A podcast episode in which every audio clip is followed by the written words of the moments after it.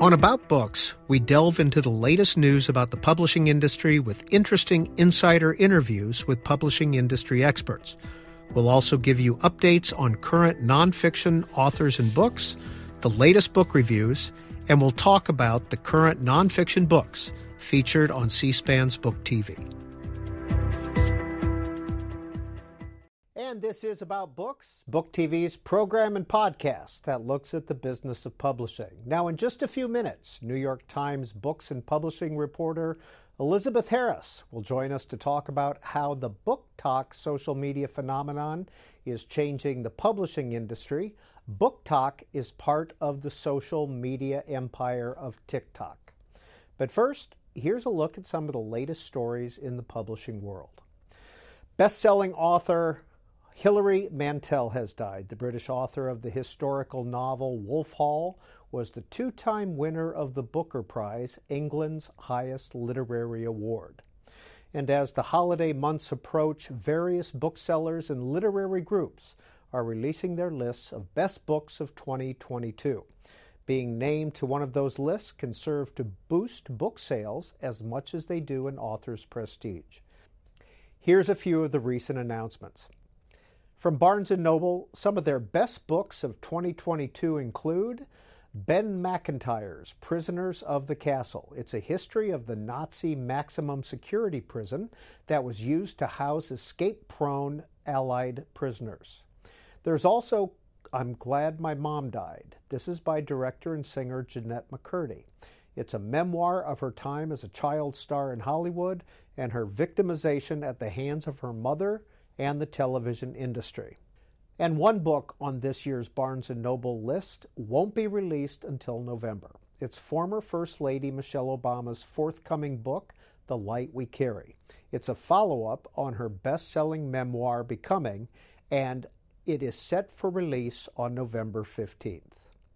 Well, another closely watched annual best book list comes from the nonprofit National Book Foundation. Their National Book Awards were first established in 1950 to celebrate the best in American writing. In the nonfiction category this year, finalists include Meghan O'Rourke for The Invisible Kingdom, Reimagining Chronic Illness, Imani Perry for South to America, A Journey Below the Mason-Dixon to Understand the Soul of a Nation. David Quammen is also on the list for Breathless, the Scientific Race to Defeat a Deadly Virus.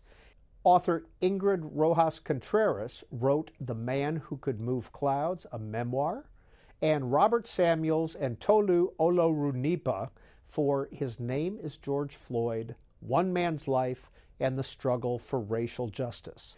And those are the finalists for the National Book Award in the nonfiction category.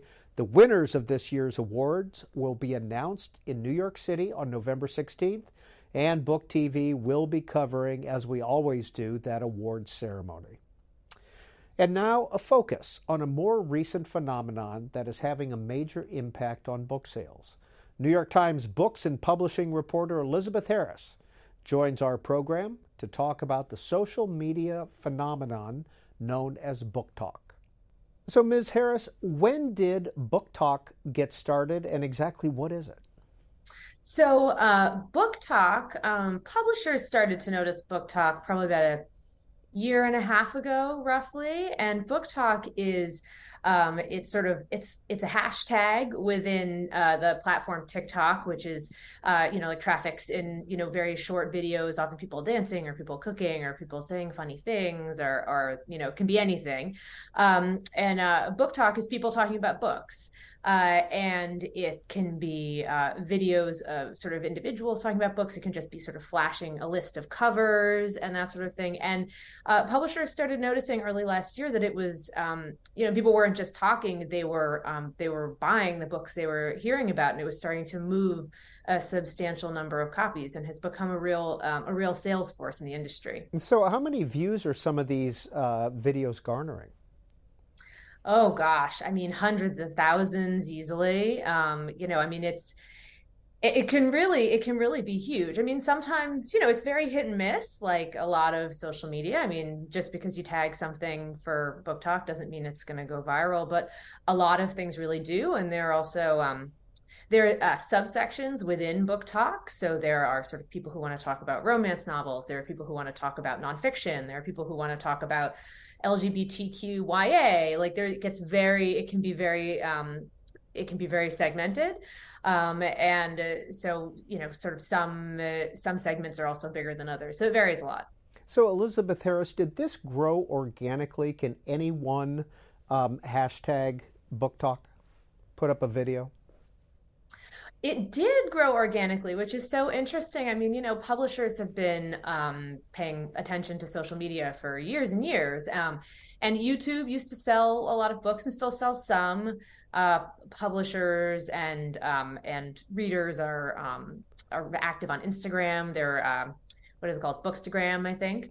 Uh, but nothing has ever sold uh, sold books the way BookTok is doing, um, which is really interesting. And yeah, it just it has its users. I mean, it's not even it's readers basically. These are readers, and it started with mainly young people who were just talking to each other about books they loved, and they would you know post videos of themselves like weeping, holding the book in their hand, being like, "This book destroyed me," and throw it across the room. Um, and the book and the post would go viral because you know that's that's a big part of why people read is they want to go on an emotional journey. And the videos um, on Talk are really good about kind of very quickly and very specifically imparting exactly how you're going to feel when you read the book. Have there been some breakout stars when it comes to these book reviews?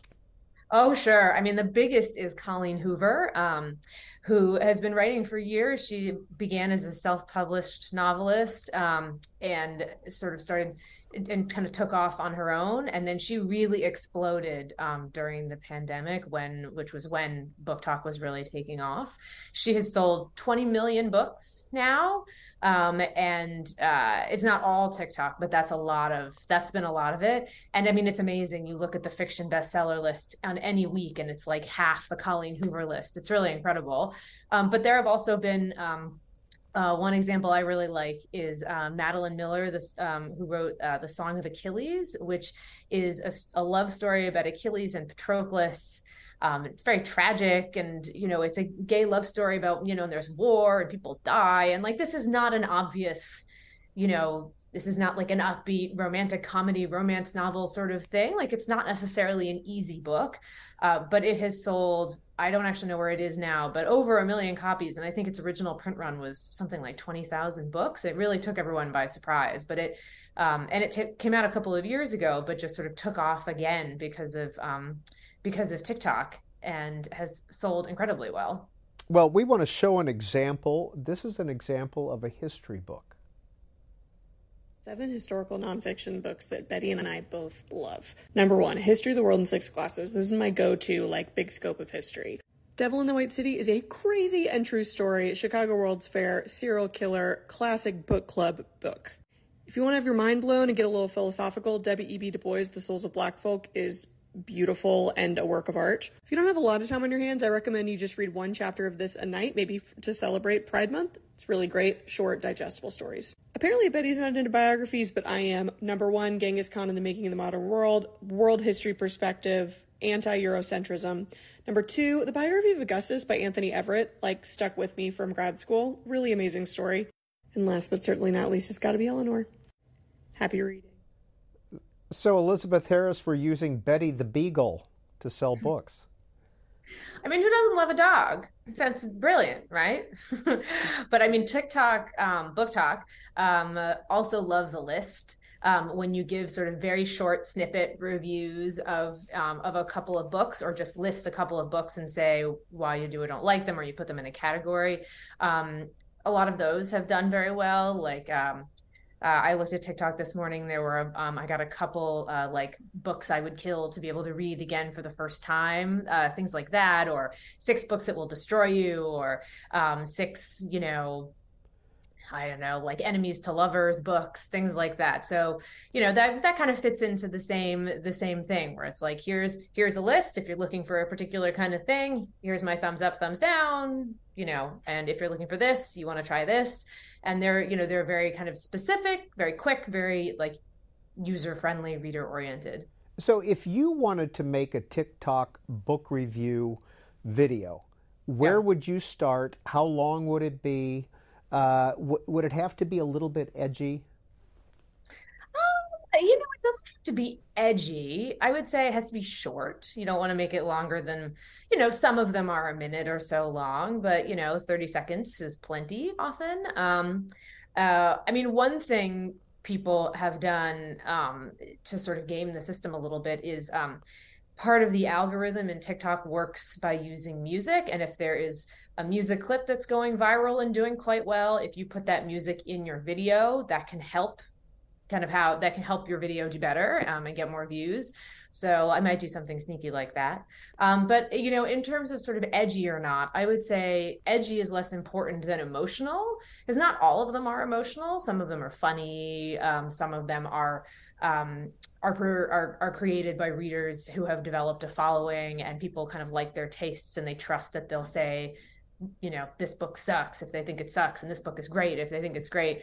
Um, but you don't have to have a lot of followers to go viral on tiktok. Um, but yeah i would say aiming for an emotional video a book that like made me cry or made me like want to throw it against the wall or if you know if you have some sort of like really strong reaction uh, those those tend to do very well. Now you mentioned that publishers have started to notice BookTok have they started putting up their own videos yet they have, um, and you know, mixed success. You know, I spoke to somebody in a marketing department a couple of months ago about sort of how that was going, and you know, she was saying that it's it's so unpredictable, and like you know, they'll kind of put a lot of thought into one video and try really hard, and it's nicely produced and whatever, and that kind of flops, and then they do a video that's kind of emotional, where they're like, "This book is amazing" for seven seconds, and it does well, you know. So I think they're still figuring it out, and I think an issue that's um, uh, that comes up in a lot of social media marketing kind of questions for publishers in any company is the authenticity issue. Um, uh, like people don't trust something they don't think is real. You know, they are much more likely to take a book recommendation from um, another reader than they are from a publisher who obviously has a stake in how the book does. So that makes it um, trickier for publishers. So um, so yeah, I mean, what takes off on TikTok is not something that publishers can control. Uh, they're you know they're sending review copies to uh, to readers and to people with lots of followers, and they're kind of trying to um, you know they're trying to promote those relationships and some people are probably getting paid a certain you know people are getting paid a certain amount of money um, but it's it's difficult for publishers to um, to really crack so elizabeth harris of the new york times if you were an author would you rather have a prestigious Kirkus starred review or a viral BookTok video review? Um, if I wanted to sell books, yes. BookTok. Yeah, BookTok. Mm-hmm. That's my that would be my guess. I mean, reviews certainly help, but right now, BookTok, if, if something goes viral on BookTok, it can really explode. So nothing against Kirkus and nothing against reviews. I would love a great review too, but if I had to pick one, I would say for on a pure sales basis, I would say TikTok at the moment. Are there any other social media companies that are having the influence today that BookTok is? No, that's an easy one. It's really incredible. I mean, there's, you know, again, like YouTube um, has been a, a, pretty interesting sales force for books over the years, Instagram. Um, but it doesn't, you know, again, back to the authenticity thing like on Instagram, you know, it's like a beautiful stack of books or it's a bookshelf where that's, you know, lovely and color coded and it has, you know, the lighting is nice and, um, or, you know, it's sort of a beautiful picture of one book, you know, like arranged just so on a couch next to a plant or something. Oh my gosh, my cat is going to knock over my plant. Speaking of plants, sorry.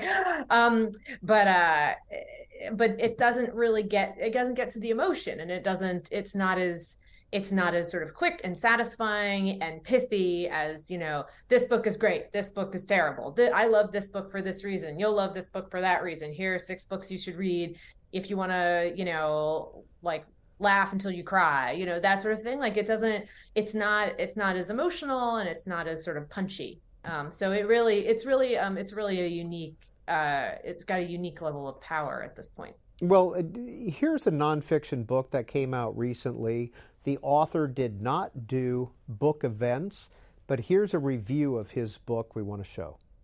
Call me a martyr and masochist, but I read the first six chapters of Jared Kushner's new book, Breaking History, so you don't have to. It was painful. Jared Kushner has a God complex. He thinks that everything he touches turns to gold. And from the beginning, he shows moral blind spots as wide as the Grand Canyon.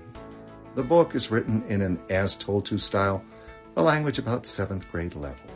What comes across loud and clear is that you're reading the book of a rich kid with no interior life and no introspective ability. Elizabeth Harris, that's not going to help to sell books, is it? I don't know. Is all is all news, you know, is all attention good attention? But probably not. but I don't think but that, you know, that that has gotten a good number of views, but the people watching that I don't think we're ever going to read that book. I think they kind of enjoy hearing someone say the book is bad. I think that's why they're watching it, not because they're looking for a recommendation. That would just be my guess. When I grow up, I want to be an influencer. What is an influ- what is an influencer?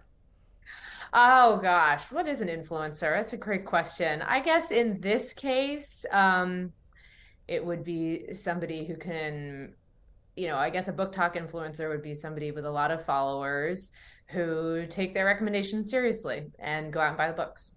Well, here's an influencer talking about university press books. Full on, like not even humble brag, but now that I've become a pretty big nonfiction book influencer, university presses are reaching out to me to send me some books. And here's what I got from University of North Carolina Press, and it's incredible White Evangelical Racism The Politics of Morality in America by Anthea Butler. Hammer and Hoe Alabama Communists During the Great Depression by Robin Kelley. White Balance How Hollywood Shaped Colorblind Ideology and Undermined Civil Rights. The book that I feel guilty because I hadn't already purchased is Race for Profit How Banks and the Real Estate Industry Undermine Black Home Ownership. In a book you just know I'm going to talk a lot about From Asylum to Prison Deinstitutionalization and the Rise of Mass Incarceration After 1945. The Male Chauvinist Pig A History. I am so thankful for UNC Press for sending me these books. I am so excited to get to these. And if you want to see who was even more excited for this package, go check it out. Elizabeth Harris, how does that sell books? Just showing them rather than talking about what's inside them? Yeah, I mean, I think that so that reviewer has a lot of followers. So it's sort of, I think if that person had just posted that video as their first video, I don't think it would have done particularly well. But, you know, once somebody has an established presence on BookTok, they have followers who trust them, um, and are interested in what they're reading, interested in what they like. I mean, that one is interesting because he doesn't even he hasn't even read them yet, right? He's just saying like these are the books I have. But I think people are probably just curious at what he's, you know, they're already curious about the guy. Like, I wonder if people will go out and buy those if he just says that they were sent to him, but maybe I don't know, or maybe people will be like, "Oh, this sounds interesting. I'll put them on my list if they have similar tastes to his." Um, and he says he's excited, um, but I'm not sure. You know, it's really it's hard to it's very hard to draw like a straight line from like this video sells this many books. Um, you can kind of see um, there have been a, maybe like one or two instances where I've you know been able to figure out okay this was one of the first videos that really took off that pushed this book but it's not never precise and I would not I would not bet on it. Um, but it, it's interesting, right? I mean, that's another sort of list format, right? Where it's just like, here's a book, here's a book, here's a book. And it's just, you know, people, people also just like to talk about books, you know? I mean, readers like to talk to other readers about what they're reading. Like people who just really enjoy reading and read a lot, the sort of super readers, um, just like to talk about it. And I mean, the thing that BookTok really does is it sort of supercharges word of mouth, which is, has always been really the holy grail in book sales, you know, getting someone to tell their friend that they like a book is like that's what you want. You want a talker, you want a book that people are going to be chatting with their friends about. And you know, BookTok allows people all over the country, all over the world to find like-minded people who like similar kinds of books. And so rather than just like talking to the people they know, they can talk to thousands of people they have they don't know at all. And it allows these sort of communities of um, you know, almost like mini book clubs in a way, but like sort of these recommendation communities to sort of form organically on their own based on what people are interested in. Now, I should have asked this question at the beginning, a kind of a fundamental question. Are BookTok TikTok videos limited in length? Can you do 10 minutes if you wanted?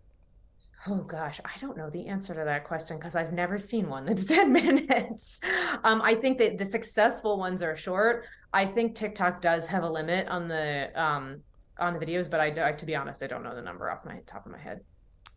Is Amazon connected with this? Have they been linking at all these uh, BookTok videos to their sellers pages? I don't know, to be honest. I haven't noticed that, but I don't I don't know the answer, to be frank. Well, we want to show one more BookTok video. This is about rediscovering the classics. Are these classics worth the read? Part 1. Absolutely. It just gets better and better every time. A yes from me, there's so much to unpack.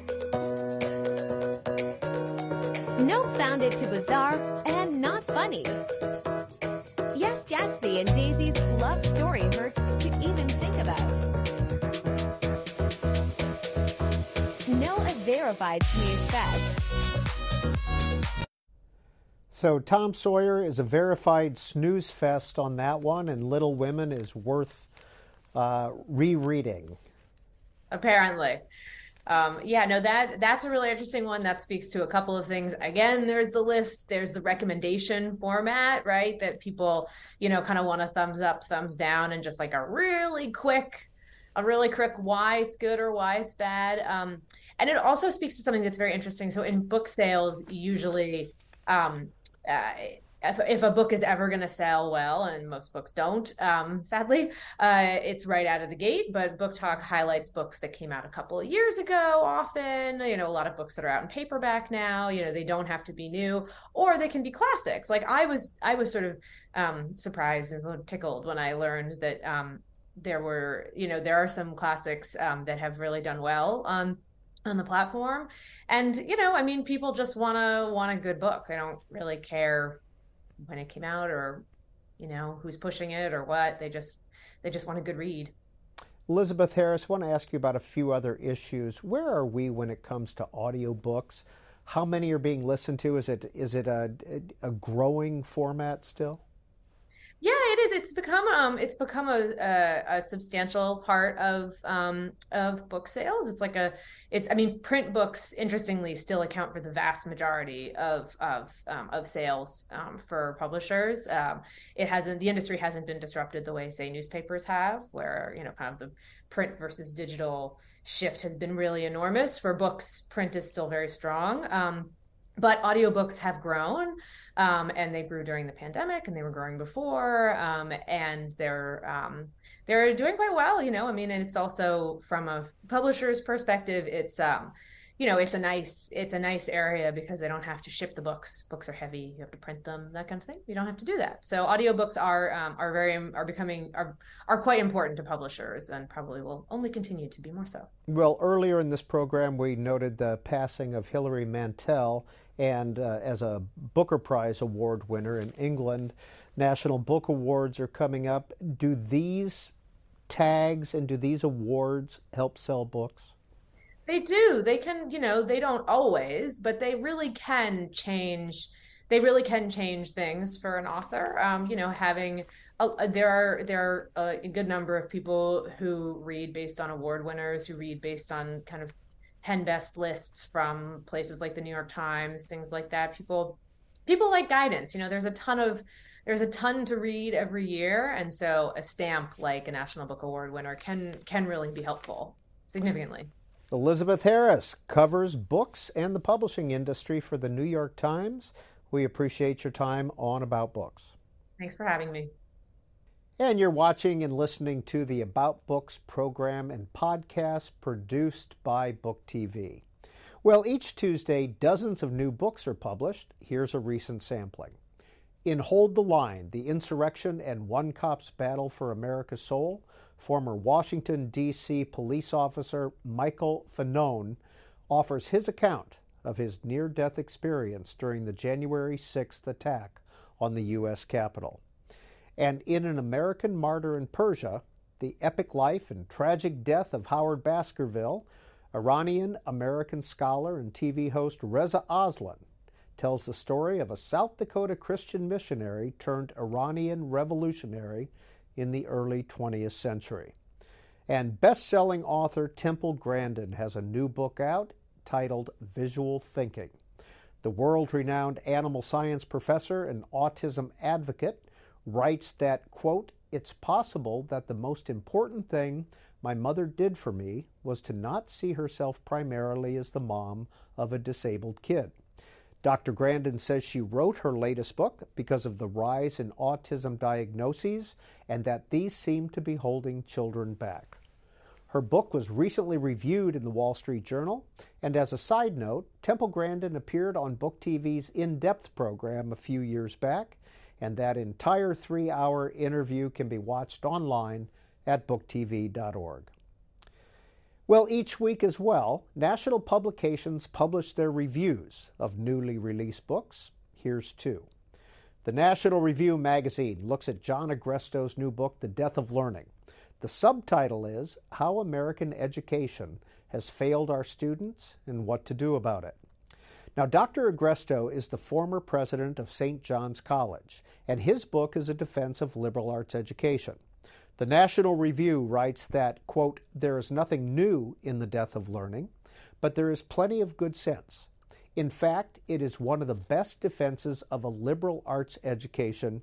It is both realistic and nonpartisan, and that's according to the reviewer Micah Maddox. Another book recently reviewed is David Quammen's latest, Breathless The Scientific Race to Beat a Deadly Virus. The prolific scientist is also the author of the best selling book Spillover about animal infections transmitting to humans. Well, in his latest book, Mr. Quammen attempts to pinpoint the origins of the COVID 19 virus. The Wall Street Journal had the former head of the FDA, Scott Gottlieb, review it. And in his review, Dr. Gottlieb writes, quote, while Mr. Quammen devotes considerable time exploring the efforts to pinpoint the virus's origin and concludes that COVID jumped from one species to another, he doesn't recount the national security reporting that can be used to buttress the lab leak theory. Now, you will see all these books and authors featured in the near future on Book TV. Also, coming up on Book TV on our After Words program, it's Bloomberg News' Mark Bergen, who looks at the growth and creation of YouTube and how it's changed society. He was interviewed by Politico tech policy reporter Rebecca Kern. Here's a preview. I thought this was a fascinating story about this uh, media platform that's really, despite its size and influence, just not had the same level of attention as some of its peers. And I thought within that story you have plenty of fascinating characters on YouTube, and then inside the company you have this whiplash of going from the underdog uh, to sort of seen as big tech uh, and seen as something that for associated with a lot of uh, problems in democracy. And a reminder that After Words airs every Sunday at 10 p.m. on Book TV. Well, thanks for joining us for About Books, a program and podcast produced by C SPAN's Book TV. Book TV will continue to bring you publishing news and author events, and you can get this podcast and all the C SPAN podcasts on our C SPAN Now app. You can also watch all our programs online at booktv.org.